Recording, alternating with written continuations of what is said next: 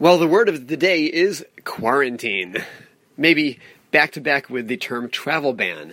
And in an environment where, as we stand today, uh, those who are listening uh, off in the future look back up in history to the coronavirus and uh, the effects it's having on society or had on society. Hopefully, uh, even those listening just a few weeks from now will uh, be viewing this as a historic event rather than still current. But in our world of big focus on how to break apart social groupings and keep people isolated from each other, pays for us to spend a few minutes talking about interconnectivity and community and individual. This is Rabbi Yitzchak Price with another episode of Tachlis Talks, growth oriented, parsha related Torah podcasts. For most of us, for myself and most of our listeners, Purim has just ended. Today is Shushan Purim, the day on which any of our listeners in Yerushalayim are still celebrating their Purim.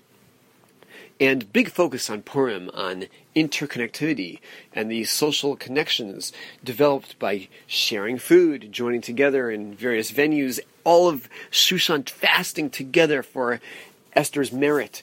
And the fact that although Haman pulled together so much money to win the rights to destroy the Jews, we had the merit of the money that had been pulled in much earlier by our collection, which is actually referred to in the beginning of this week's Parsha.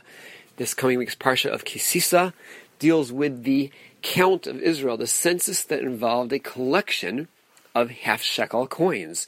We referred to this a few weeks ago in dealing with fundraising issues in the Jewish world, but this focus the beginning of the parsha is on the head lifting, the kisisa, the lifting of the heads of each individual, highlighting the individual, but not really highlighting the individual.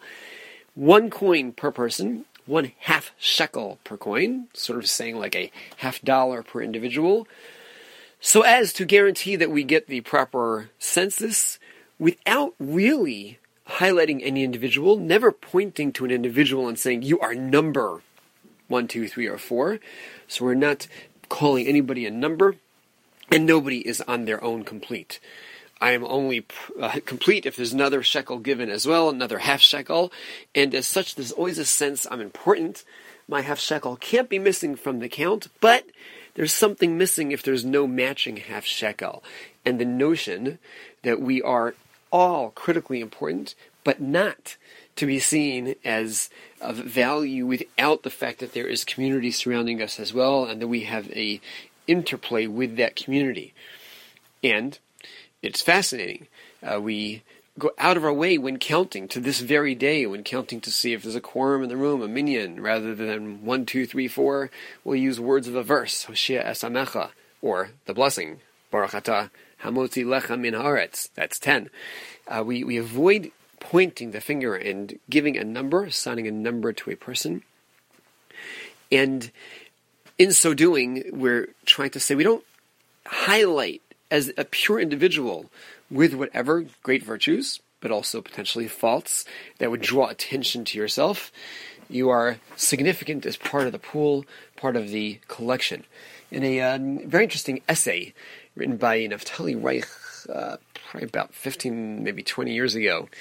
Um, he described, actually, I'm going to read actually a, a, line from his thoughts over here, where he describes the the Western society places great emphasis on the overriding importance of the individual. Collective society is only there to accommodate all its individuals, to safeguard their individual rights and privileges the responsibilities of the individual to society are largely ignored. According to the contemporary Western value system, the individual may not encroach on his brother's space, but he is not his brother's keeper either. The result is a society that endeavors to protect the life and liberty of each individual, but encourages him to live in egocentric spiritual isolation.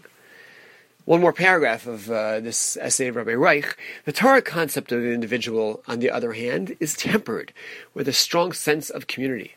Our sages consider each individual person a world unto himself of such transcendent importance that the entire universe could have been created for his sake alone. And yet, the individual is not an island apart.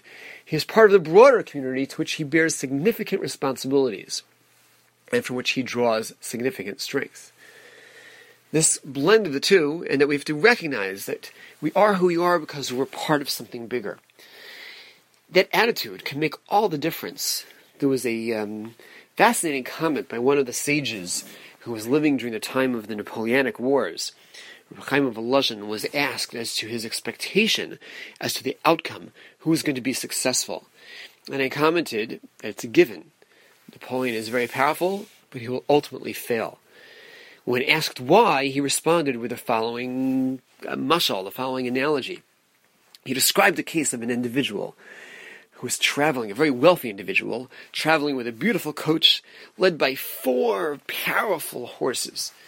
Uh, each of these beautiful horses had been selected from the world's best horse ranches, one from Egypt and one from, actually, depending when it was in history, not so likely that one was from Lexington, Kentucky, but he had searched the world for the world's best horses, and those four horses were leading his coach. He was traveling along. There had been some very heavy rainstorms uh, earlier in the week, and the horses at one point veered slightly off the road and ended up in a very, very, very muddy ditch.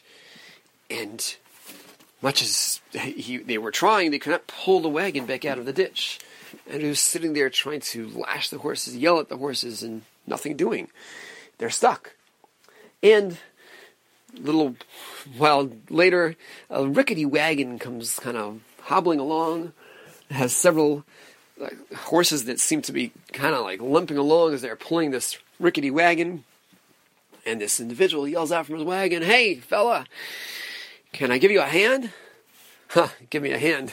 How are you going to do that? What are you going to provide me? He said, Well, I've got my horses over here. I can latch them to your carriage and pull you out of there. And he looks at this individual and says, um, Fine, sir. Appreciate the offer, but look at your horses. Look at my horses. My horses can't manage to get this wagon out, and, um, you know, nothing personal over here, but your four horses don't have the horsepower of any one of mine. Let me give her a try. Before he knows it, this individual has unhitched the four beautiful horses and has attached his in their stead. He gives one whip, out comes the wagon, pulled right out of the mud. So when this wealthy individual looks baffled and asks, How did that just happen? He said, Let me tell you, sir, my guess, your four horses, how are they related to each other? Well, they're not actually related to each other. Uh, they kind of never met each other until I purchased them all and brought them on, onto my, my property. Exactly what I thought. You see, when you hit one of your horses, each one of them figures, hey, boy, am I lucky that he's not hitting me. And kind of that's how they react to each other. My horses are brothers. And when one of them gets hit, they all feel the pain. And they all pull hard to get that wagon out so that their brother won't be hit using that mashal, that analogy, Rabbi Chaim of Volozhin commented that Napoleon had very, very powerful, well-trained soldiers, but they were to a great degree mercenaries that he had hired to to do his bidding and to win his wars. And when they're going to get tough, you know this expression, the Russian soldiers he was fighting against were comrades.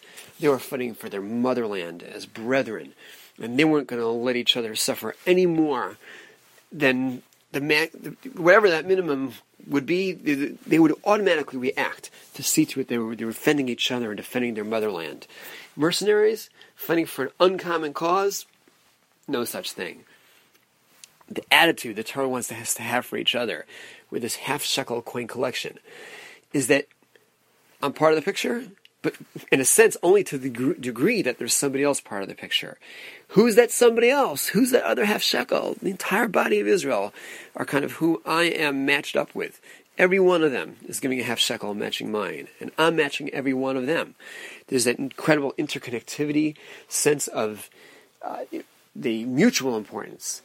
And in a era where in a uh, hopefully will be a very temporary time where people are constantly trying to figure out ways, looking at the situation over here. How do I protect myself, my loved ones? At the same time, the care and compassion we should have for all, and the degree to which we should be concerned. There are people who are suffering big time, people whose businesses were heavily China based, people whose travel wasn't just a luxury, but a matter of, you know, a critical component of their financial needs, of their family needs, of other people's health needs. And the more compassionate we can be in feeling for all those who are so radically impacted right now, hopefully that can serve as a mirror to protect us as well from this um, you know, major concern. Having this attitude, you know, that as we go through life in general, that I'm important, I'm on the lookout for me, but me as part of a bigger whole, and my real focus is on the on that larger society of which I'm a significant piece. Hopefully, we can keep that in mind. Help when it comes to all others in any way that we can help with their current financial, social, family needs, and then be there for them, be there for them at least in spirit and at least sympathizing uh, if we can do that from the distance. And in so doing, be the type of people who are that much more likely to achieve our tachlis.